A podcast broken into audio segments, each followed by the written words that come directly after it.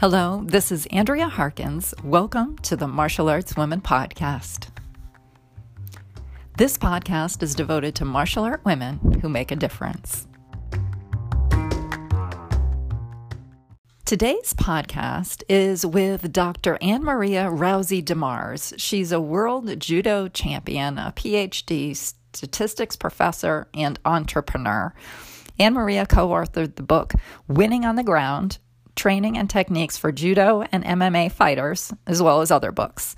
She is the mother of four children, four daughters, one of whom is Rhonda Rousey.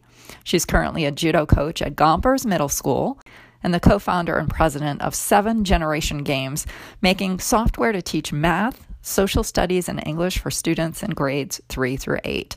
I am super excited to talk to AnnMaria about her martial arts and her career, her competitions, her life, and I'm sure you will be inspired too. So let's get started with my interview of AnnMaria De Mars.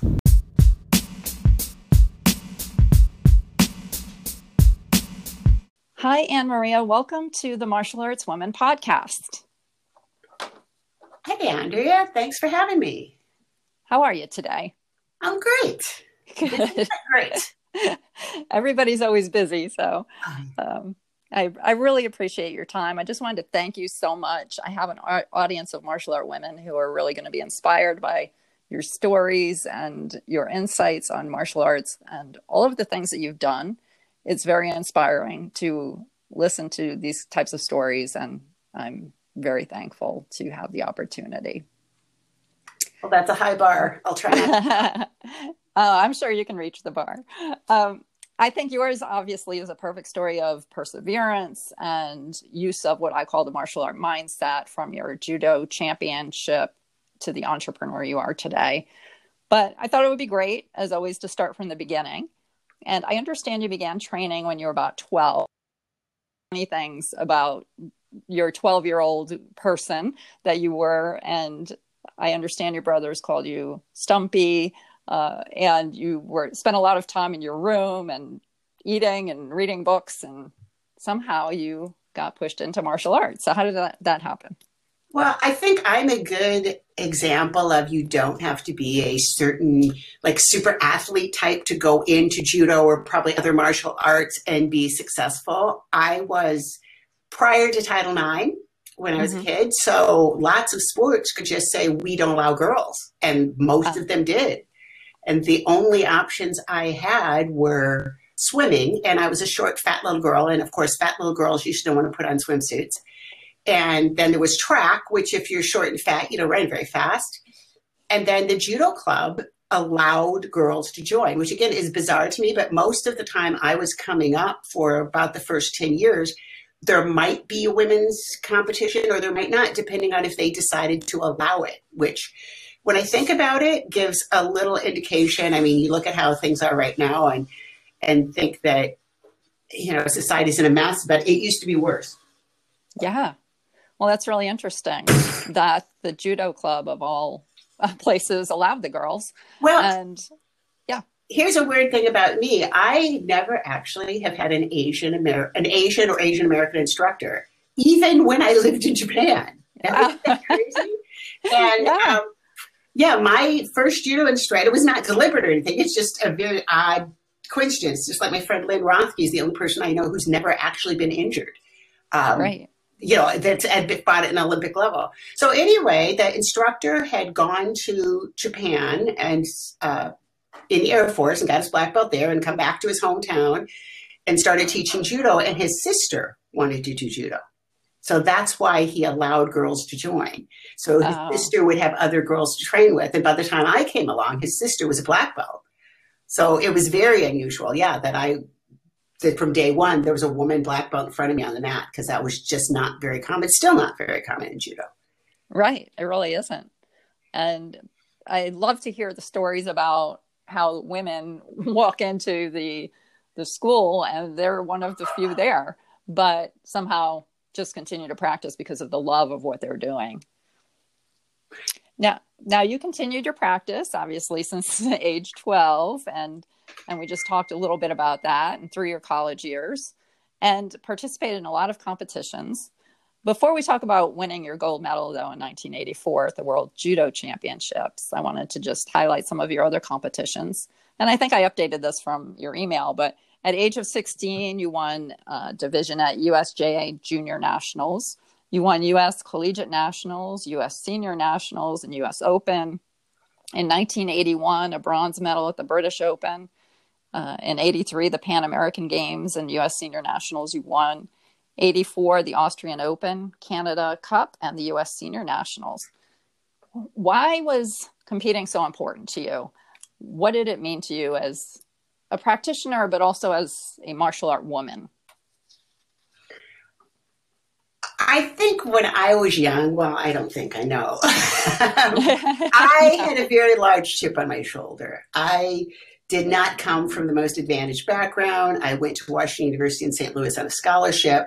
WashU has the dubious distinction of being the least equal school in the country. It's, it's an excellent academic school, but I think they have the highest proportion of students from the, the upper twenty percent of the income distribution and the lowest percent from low income students. So mm-hmm. just for a lot of reasons, I had a very large chip on my shoulder growing up.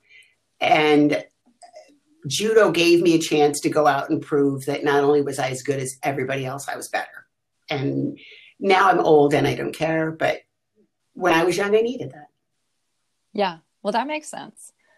Sometimes you have to overcome what you see in front of you and and move past it. And a lot of times those situations fuel the training, and it seemed to work pretty well for you.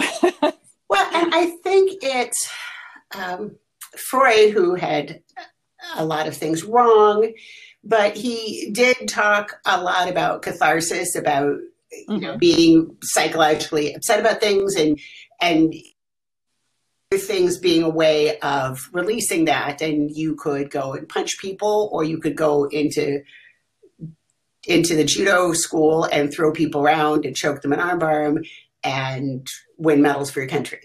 So right. Fortunately for me, at a fairly young age, I went from directing it one way to directing it the other. Yeah. So a much better uh, way of directing your energy, for sure. Well, and I've tried to do that with a lot of kids over the years. And I've seen a lot of kids come into my mm-hmm. club at different times that were angry. And they stay angry for a long time, but they get to release a lot of their anger on the mat. And that's that's a good thing. Yeah, that's that's a great thing, really. And even people who aren't angry, my personal martial art practice, I, I do it because it helps me relieve a lot of stress, you know, along with the physical part, the mental part. It just has a lot of components that improve you in so many ways, and very important for kids as well. Well, and that's my case now. I mean, I don't really have that much to be angry about anymore, which is a good thing. Right. But yeah, I mean, I will be sitting at my desk all day and trying to solve some problem, and I'm trying to get this game to work, and I can't figure out why it's not doing it, and or I've got a hundred people that want to talk to me, and budgets that need to be done, and I need to figure out if we can hire another person and how I'm going to make that happen. And yeah, it's just nice to get up and get out and you know move around. So I'm not saying that's the only benefit by a very, very mm-hmm. long shot. Right, exactly. Well, before we get into your business and your entrepreneurship, we'll go back for a minute to the nineteen eighty-four uh, U S A win at the World Judo Championships, where you won a gold medal. And honestly, I I just watched the video this morning for the first time, and my heart was pounding watching it, even though I knew what the conclusion was. Uh, it was a very exciting, and looked like it was a little bit difficult for you to manipulate, if that's the right word, uh, your opponent initially, but and so it was very exciting. And I was wondering if you could share some of your thoughts about what that was like. Um, and at times the crowd was booing, and and you hear the crowd. So just share some of your insights about that day. Oh my gosh! Well, Sue Williams was the toughest person I ever fought, and I had fought her earlier in the year at the. what is it, the Pacific Rims. And I won those mm-hmm. two on a decision. And she was the only person, I think, in over a year that I hadn't beat by a full point. and Then I went into the World Championships, and I did have a couple of matches I won on decision, and then I had her in the finals. And so here I am. It's the final. It's the final of the World Championships. It's the toughest person I have competed against in my fourteen years of competition. But I just figured, you know, and I remember right in the middle of the match, and I'm very Catholic, so mm-hmm. um, saying a prayer and going for it, because I just figured at some point you you realize that it's really it's really close, and you can either fight to not lose or fight to win. And so I tried everything I could to throw her a pinner, and there was several times in the match when I was on top and she had my leg hooked. And if you know judo, if they if you if you're on top pinning them but they have your leg trapped, it doesn't count. Okay. And because the idea is you can't get up either. And that happened several times where I almost had her, I almost had her. And then at the end, they called for the decision, and both of the referees gave it to me. What they did then is the referee in the middle would call for decision, and both of the judges mm-hmm. hold up a flag for either white or red. And if the judge, if both the judges give it to one person, then the referee doesn't vote. So I got both referees, and that was it, and I was done. And, you know, going up to that, like before, I don't know if I could swear on your podcast. Um, yeah. you can, you can bleep it out. So okay. Going into the finals, the U S coach says to me, you know, even if you lose this match, you'll have tied with the best any American's ever done with the silver medal in the World Championships. And I said, mm-hmm. if I lose this match, I'll lost. And he right. said, well, that's another way to look at it. And the, I will say one thing about Sue Williams, though, from Australia. She did go on and win the Olympics, I think, the next time around, because by then I was out having more babies. Yeah. Um, and she was a really class act, because we were in the drug testing after the, the finals, and she, she had gotten silver in the World Championships two years before when I was having another baby. And mm-hmm. she said, you know, when I didn't win last time, I thought I got robbed. But she said this, you know, it was close. It was so close. It could have gone either way. She's, I can't, you know, I can't say you didn't deserve it. And I think that was a class thing to say. So. Yeah. Yeah. That's super. It's, I'm sure it's hard to say that. Yeah. Um, especially well, when you work so hard for something. And that, that drives me crazy too. And I, they're, a lot of people I know who will not admit that they lost. Mm-hmm. Oh, nobody ever beat me. I just beat myself because I made a mistake. Well, if the other person made one less mistake than you, then they won. Yes. Yeah. That's funny. Yeah. You just have to, you have to own it. Right. Because how are you going to get yeah. better if you don't face up to it? Yeah, absolutely. Well, the actual uh, crazy thing is, and when I look back on it now, you know, at the time, I did a lot of this stuff because it's what I had to do. Mm-hmm. But now I look back, it's nuts. Like Maria was less than two months old when I won the U S Open. I had a baby and I was back on the mat six days later. Yeah. Yeah. That's crazy. I know. And at the time, everybody said, everybody said that. And I was like, no, this is what I got to do. I got to win the U S Open. Spot back on the team. And, and I did. Yeah. Um, yeah. Well, but yeah, that's I, something. Well, that's drive. It's ambition. It's, it's, I don't know, desire, com- competition. It's all of those things. So after the uh, nineteen eighty-four World Championships, Judo World, World Championships, um, I think you started coaching Rhonda after that. Was was that the next step after your Well, she wasn't born then? For a few more years. Right. Um, so when she was almost eleven, she wanted to start judo. And I told her... She was really good at swimming. She made the Junior Olympics uh, team for Los Angeles. And, of course, Los Angeles is huge in swimming. Wow. I didn't and, know that. Yeah. She'd been swimming for, let's see, she started when she was six, I think. So she'd been swimming almost five years. And I told her, you know, swimming has scholarships. You're good at it. You're in a great place to do swimming. We just moved to L A. And she said, no, you know, it's something that she used to, you know, her father would get up at five in the morning and take her to practice. And, you know, he had passed away and it was more like, this is something I did with dad. And so she wanted to try judo. She saw me teaching judo at my friend Tony's club when I would go and visit there. And I said, now everybody will expect you to win the world champion, you know, win the junior nationals your first time out. Uh, it'd be a lot of pressure on you. Stick with what you do. And my friend Hayward Nishioka, who had been on the world team and in the Olympics and coached the world team, and he says to me, "AnnMaria, no one remembers you. Let the kid do it." So anyway, she did. And, you know, when yeah. she first started, she was just my baby. So nobody really paid that much attention to her. So I would teach her stuff, you know, now and mm-hmm. then. Mostly for the first year, um, I took it to friends of mine who were really good, had really good standing technique, because I don't know if you noticed, but I, I had a, a really severe injury when I was young. So I blew my knee out, which is why I only oh. pretty much only did mat work. And so I didn't want her to be an imitation of me, because a lot of my style was because I had this disability, right? So that yeah. would make sense. And I saw too many kids who were held back because their parent tried to make them into a little version of them. So I took her to all my friends that had really good standing technique and how to work with them. And then when she, you know, I taught her one or two things. And then when she had been in judo a couple of years, I said, "You're going to go into the high school nationals." So by then she was almost thirteen. And I said, "People are going to try to armbar you, because that's the first time you could do armbars is high school nationals." And even then, they didn't let kids under seventeen do them, but the high school nationals were um, a tournament to get on the junior world team. So I said, you, your eighth grade year, I said, "I'm going to armbar you every time you breathe. Every time you turn around, you're going to be in an armbar." Oh boy, she would tell me all the way home from practice how much she hated me.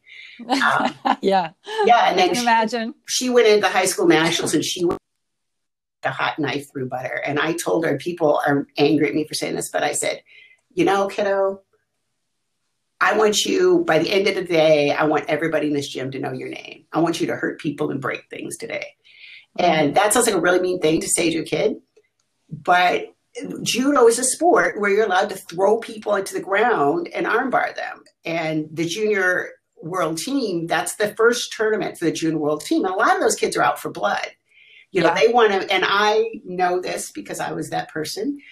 They see some young kid and they want to get in their head, because they know that kid someday is going to be better, right? So if I can, if I can beat you in eight seconds, the next time you see me, that's going to be in your head. You know, if I armbar you and hurt you, the next time you yeah. see me, that's going to be in your head. So I right. figure if anybody's going to be in anybody's head, it's not going to be my little pumpkins. Right. It's a mindset game then. Yeah. It, Mental. I, I, I do think, because you know, Rhonda's left-handed. She mm-hmm. has really good standing technique.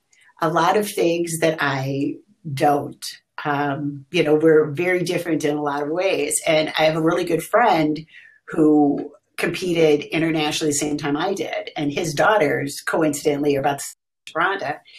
And we were watching, he was watching her compete at a tournament once. And one of my other friends that was a competitor back then was watching too. And she says, "I really don't see any resemblance. I mean, Rhonda's tall and blonde. I'm short and dark. She has." Right. And then um, right then, Rhonda jumps on this, goes back and arm bars her, and Valerie laughs and says, "Oh, I see it now." Oh, there it is. Yeah. Um, but Lanny, my other friend who was standing there, says, "No, there's more than that." He says, "The thing that you and your daughter have in common is you both attack with wicked intentions." Mm-hmm. In other words, it's not like, "Oh, I hope this works." It's, "You're going down." Yeah. And I think it is a mindset.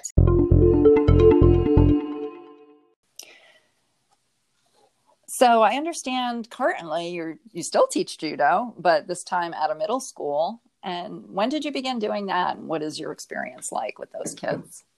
Well, I started just helping out there. So two thousand nine, Rhonda came back from the Olympics, and her older sister, who's a year older, was teaching at Gompers Middle School in South Los Angeles. And she said, "I would really like to have an after-school program." Rhonda had come down for a unit Jen taught on um, Japan, on medieval mm-hmm. Japan, and she lifted Jennifer up over in the up in the air over her shoulders and showed some judo. And of course, you know, seeing their teacher like hoist up in the air, the students just thought that's the greatest thing in the world. And so she asked Rhonda if she could knew anybody who would be willing to teach there for free, because the school had no money. Yeah, and Rhonda said she'd do it. So she taught there once or twice a week for a couple of years, starting in two thousand nine. And then her M M A career started to take off, and I was teaching at U S C just right up the road, um, where I was working in there in statistics. And she said, you know, she, and she'd call me up and say, oh, Mom, I got this thing. Can you run down and teach judo for me? And that just started happening more and more. And then oh, her, okay. her M M A career really off. I think it was about two thousand eleven, maybe. She just couldn't do it anymore. She was traveling all around the country and doing all the T V things. And so then I took it over. And so the last nine years, it's been me teaching there. And first I was doing it once a week, and then it got to be twice a week. And it's just, it's all the time I can manage. Yeah. One thing we're super proud of, uh, that neighborhood doesn't have a particular reputation for academic excellence. So I always say, mm-hmm. like, I think some years the high school dropout rate is forty percent or more. one hundred percent of the kids that have stayed with our judo program have graduated high school. Wow, and that's great. We had three young men, all who happened to be Black, graduated high school this year. And among the three of them, they got accepted at fourteen universities. Wow. So we're super proud of them. And yeah, Rashad, Ryan, and Skylar, if you're listening, yay, you guys. Yay, great job. And one of our girls last year, Leslie, got accepted at Stanford. So she just finished her year there, her first year there. Um, another one of our guys, William, is at U C Irvine. Um, Jose is doing his, should be going to his senior year now in business at Cal State L A. So uh, our focus at Gompers is teaching judo. Basically, it's getting kids to do something productive and healthy after school twice mm-hmm. a week. And it's because twice a week, because it's absolutely all I can do. Oh, Jose Gonzalez, who's one of the teachers there, he now does a third day a week that's conditioning. So we went from one practice a week to two to three. And it's not focused on getting everybody to win the world championships. It's focused on getting people to be a strong mind and a strong body. You know, my, right. my daughter, Julia, did judo for seven years before she switched. Started when she was four, and at eleven, she switched to soccer. And then she played soccer through all four years of college. And somebody said a great thing about Julia to me once, when she was about eleven years old. He said, Julia is what we want to develop in judo, kids who are strong but not mean. Mm-hmm. And that's kind of what we try and develop in, at Gompers. That's wonderful. And what a great testimony to the work that you're doing there and the teaching. Um, and the students need it, and they're progressing and excelling because of it. Yeah, we have great kids. I wish I wish we were back now, but eventually school will open again. Mm-hmm. Um, so let's move on to some, before we get into transitioning to some of your business information.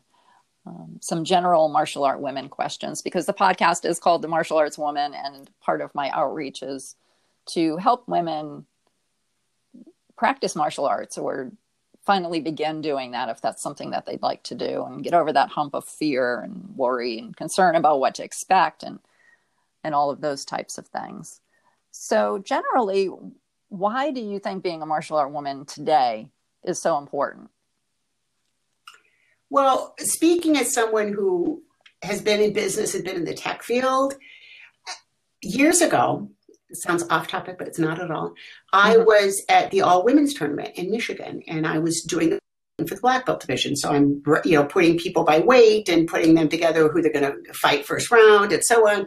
And we line them up, and I'm talking to all these women, and pretty much every one of them was in a non-typical field for a woman. Like, one of them was the, uh, I don't know what you call them, not foreman, but anyway, the, the yeah. head of a road crew doing road construction. One of them was a general contract, contractor doing housing construction. There were a couple of people who were programmers, you know, software developers. And I think a lot of that is attributable to they were accustomed to being in situations where they were the only woman, and they were not put off by it. They were not scared away by it. So I think one thing that being a woman in martial arts does is it gives you the confidence to succeed in male-dominated fields, which are a lot of the more interesting, uh, more lucrative, certainly, fields. So I think that's one really positive thing. Mm-hmm. I think, you know, one thing I've always told all of my four daughters, is no one has the right to beat you. And I mean that in two ways. I mean it in the sense of no one, I don't care if they won the Olympics five times before today, they don't get a score on the board when you step on that mat. You have every much as right to win as that person. But I also mean nobody has the right to lay a hand on you. And I see what I see often, not always, but you know, I'm a statistician, right? So I deal in probabilities. People who are choosing victims are generally cowards. Bullies are generally cowards. So they're picking somebody they think won't fight back. Yeah, there's a lot of stuff online. There's this whole Gamergate thing. There's a lot of things where women in tech are threatened. Their families are threatened. That happens to me not at all. Mm-hmm. Because I will stab you. And I mean that seriously. If somebody showed up at my house and my little Julie's here, I would stab them in the heart and it wouldn't bother me yeah. one bit.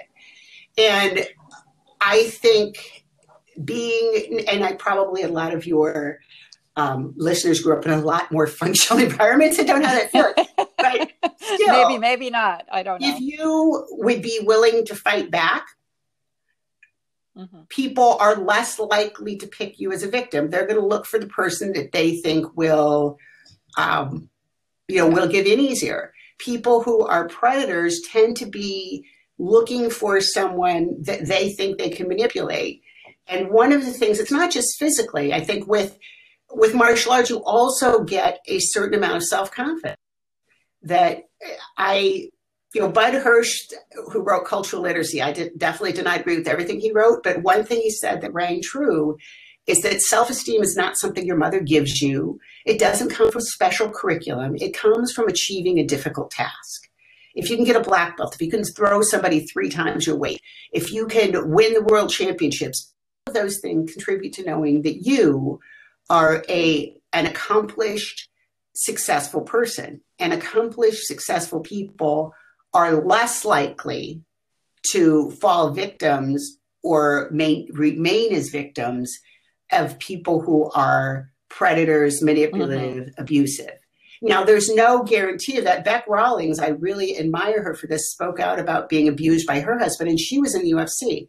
So I'm not saying it's a guarantee.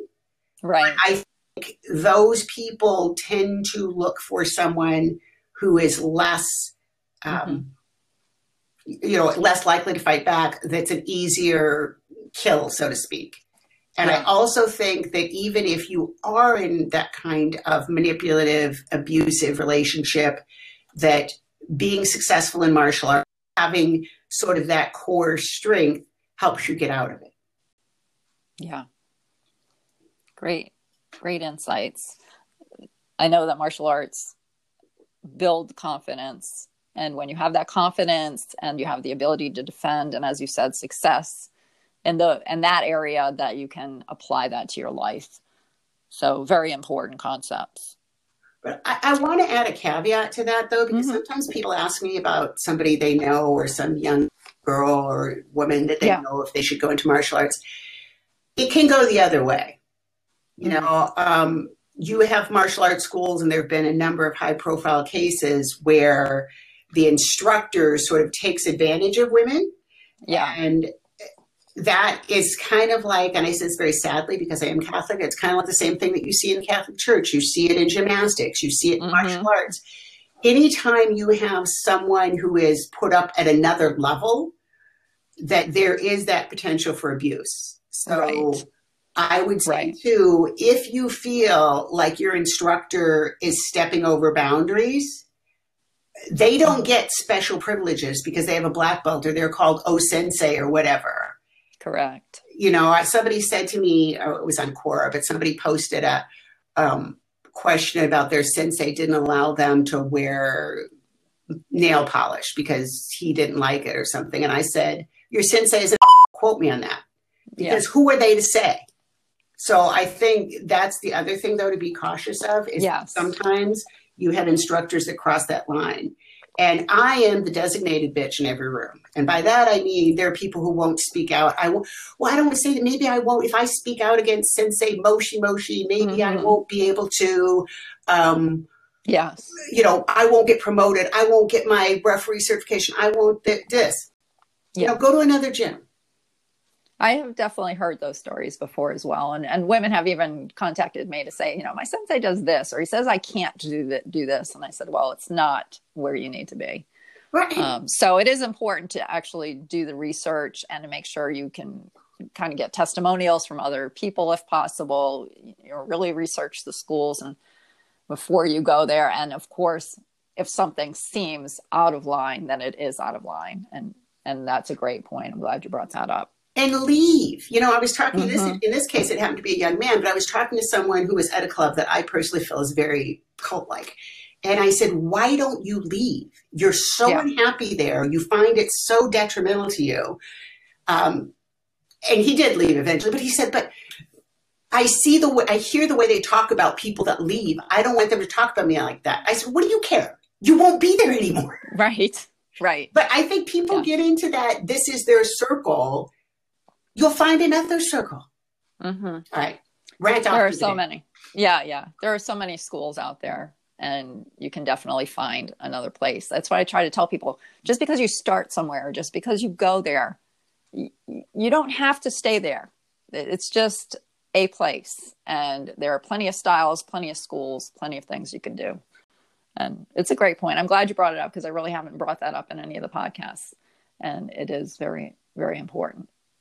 I kind of skipped past some of the conversation I was going to ask about um, just your life in general. I know you've had some difficult times, as we all have, but uh, you've had to raise your daughters. Uh, um, I know your husband passed away, your first husband, and you had to work several jobs to support the kids and pay the bills. And how was martial art, martial arts or judo affecting your life during that time? What did- For a lot of people, and I'd be one of them, once you become best in the world at something, it gives you the confidence that you can achieve difficult things. And certainly, you know, raising three small children after, you know, first when my husband was, was really ill and then we passed mm-hmm. away was a difficult thing. So I think it certainly gave me that confidence. I was certainly used to working crazy when I was competing. First, I was going to school full-time and working full-time and on the U S team, so doing that level of training. And right. then I was working full-time and a mom and on the U S team. And so I was used to doing crazy hours. A yeah. funny thing, people always ask me, well, how do you find so much time just to feel? I don't watch T V. I yeah, yeah. I'm in the habit because I was going to school full-time and working full-time. And so when people talk about Game of Thrones or whatever the right. reality show is they're watching, you know, I watch something if my daughter Rhonda's on it. Other than that, yeah. I watch T V. So just that habit of putting in lots and lots of hours made it easier because I wasn't like, oh, woe is me. I can't go to the theater. I can't go see the latest movie. I can't do this because I never ever did those things. Yeah. Now, I don't know that that was good. And my youngest daughter is twenty-two. So I got married again and she is the baby mm-hmm. and extremely spoiled. Right. And sometimes we talk about stuff like, you know, she's twenty-two. She's at work now. Woohoo. Got a job. Yay. Graduated from college. So she's a good kid. Right. But sometimes she'll complain about stuff or, you know, she doesn't know how to do things. I said, Julia, I left home when I was fifteen and got a job, you know, but when I was yeah, your age, yeah. I had been married for two years, I had a master's degree, I did all this. But then I will always, you know, say, not that I'm recommending that. So yeah.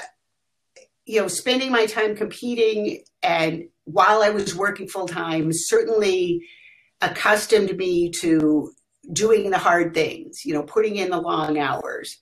And when my husband passed away and I had to all of a sudden provide, or even before that when he was ill, you know, when I all of a sudden had to provide both incomes for our two income family to cover the mortgage and that.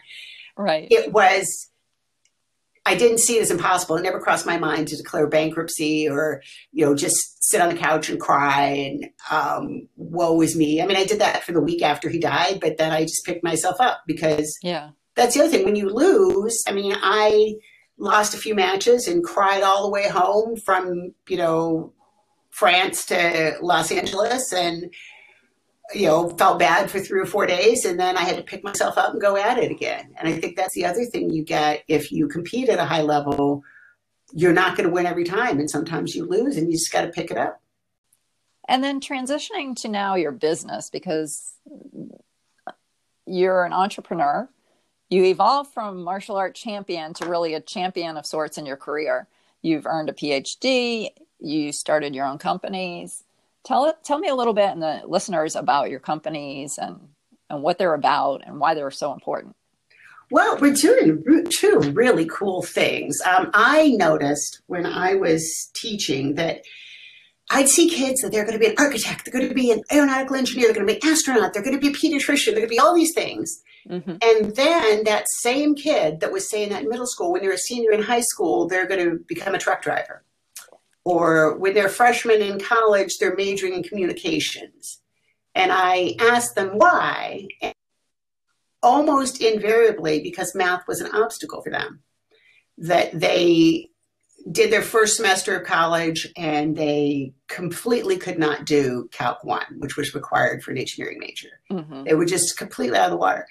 And I heard so many times, well, I don't have a math brain. And that's just so much bull. There's no special math brain. It's you didn't have the foundation. Somewhere you missed yeah. understanding fractions or algebraic equations. And because you don't have that basis, you know, it's like if I'm trying to teach somebody a combination in judo, but they don't know the two throws that are supposed to be put together. It's not that they don't have a combination brain. It's that they didn't get that foundation. So I wanted to develop computer games. I went, you know, there's all, all this stuff about startups. And at the time, you know, the tech bubble was going on. And all these people are getting funded. And I went and pitched to a few places and basically heard, you know what, we know what people who found tech companies look like. They're not Latina grandmas. They're young white men or young white or Asian men who dropped out of Stanford or Harvard. And, you know, I always say I look more like Mark Zuckerberg's maid than Mark Zuckerberg. And so I said, screw all you people, I'm going to do it anyway. And I spent an hour every morning before doing my regular job, which was statistical consulting. I mean, I'd been writing software, right, just not to make games. Mm-hmm. Spent an hour every morning teaching myself JavaScript, teaching myself about game design, and then um, applied for federal funding, got a grant, talked to my husband, engineered it with me. So I do Um, the back-end educational stuff, the P H P, S Q L, the um, JavaScript, the setting up the math problems and scoring them. And he does the three D programming game part because mm-hmm. I said, I'm interested in all of it. You pick what you want to do. And yeah, the first two games, it was just the two of us developing it. And then we roped in Maria to help with design and um, Justin Flores, who I actually knew from... He was in on the World Judo team. He's a really good artist. So we contract with him to do the artwork for the first couple. And yeah, we did that. Then we did a Kickstarter campaign. We did a couple more games, got some federal funding, and we probably had over fifteen thousand users and half a dozen games on the market before we got our first dollar of investor funds. Wow. And I think that goes back to the martial arts experience too, that, you know, founding a, a game company, an educational technology company, is generally not a thing that women do, particularly not older women. And mm-hmm. I was not willing to have people tell me you can't do that, because I've been having people tell me I couldn't do stuff my whole life. Right. And as a winner, you know, you know better. Well, and so it's it's really cool. Um, seven generation games dot com. You've got another month about to get the games for free, because when the coronavirus hit, the other thing that we were wondering is what could we do to help, right? Mm-hmm. It just didn't seem to be the time to say, how can we milk this crisis? So generally at the end of the school year, people aren't adding new software, right? They're going to add at the right. beginning of school year, but not the last two months. So we put up all our games for free. And of course, the number of downloads skyrocketed. And we were able to afford it because we, all the conferences and stuff we'd normally go to and pay money for got canceled, right? So, yeah, yeah. so we had to pay for that. So we thought, we'll put the games up for free for two months. So there's that. And then the other really cool thing we're doing that's kind of under wraps, so I will tell you now because it will shortly be out of wraps, okay. is um, we're doing games for decision-making to help therapists, because oh. what happens is you have parents who are court ordered to treatment, say. And so they've got their twelve, thirteen-year-old kids sitting out in the waiting room. The parents there, maybe they don't want to be there, but the court says it's either there or jail. And even if those kids go into treatment, generally you're required right off the bat, you have to give them some standardized tests, you know, depression measure, anxiety measure, get all their data, how old are you, where do you, um, you know, anyway. So that's instead of starting therapy with, well, what brings you here today? And yeah. How do you feel about that? What do you want to accomplish? They get shoved a stack of um, papers.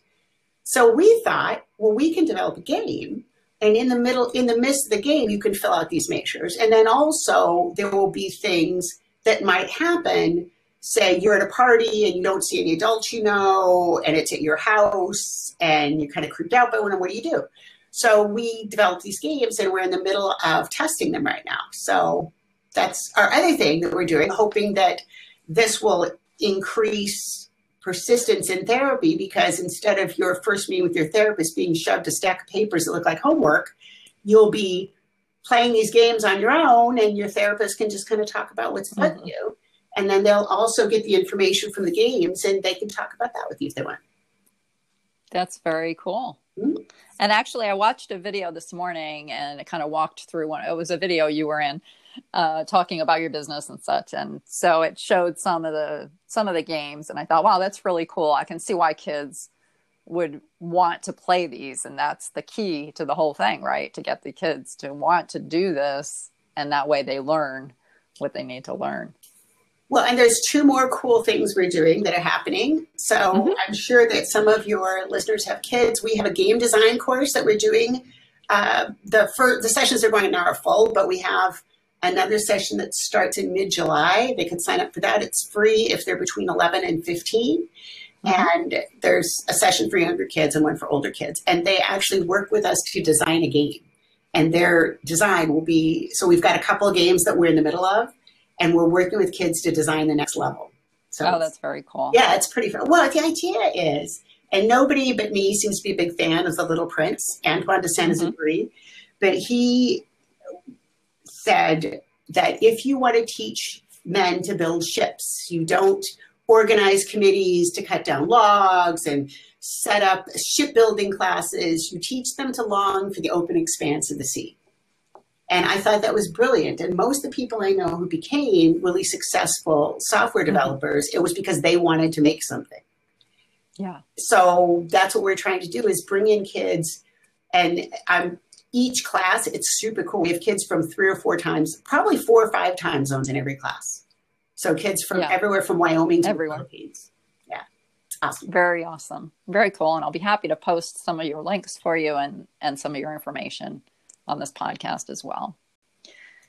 So I think we've talked about a lot of different things. I just wanted to ask you maybe to provide some final inspiration to the martial art w- women listeners out there um, about life or martial arts or judo or whatever it might be, but maybe just a little bit of inspiration to uh, help them move forward.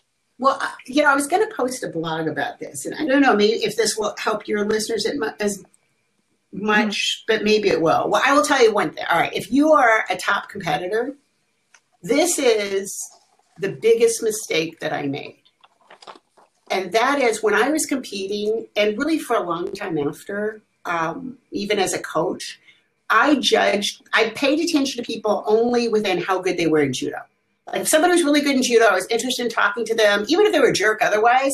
Um, yeah. I was interested in picking their brain, getting to know them because I wanted to get better at judo. And maybe that helped me become a world champion because I was so focused. But mm-hmm. after I was competing, there's absolutely no excuse for this. I still continued that way. And there's so yeah. many people that it took me years to realize, like Roy Hash, who is a good coach. He was not an Olympic level coach or anything. He was in the Special Forces for twenty years. That's amazing. He's like a real life Captain America. My friend Karen Mackey, um, we won a U S team together, but she was the... Um, tribal attorney for the Omaha Nation. She's mm-hmm. an enrolled member of the Santee Sioux. She's a board member of the Urban Names.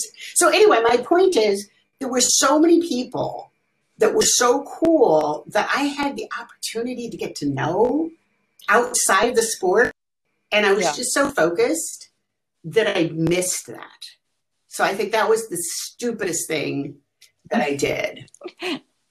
Yeah. Well, I mean, I think a lot of people do that.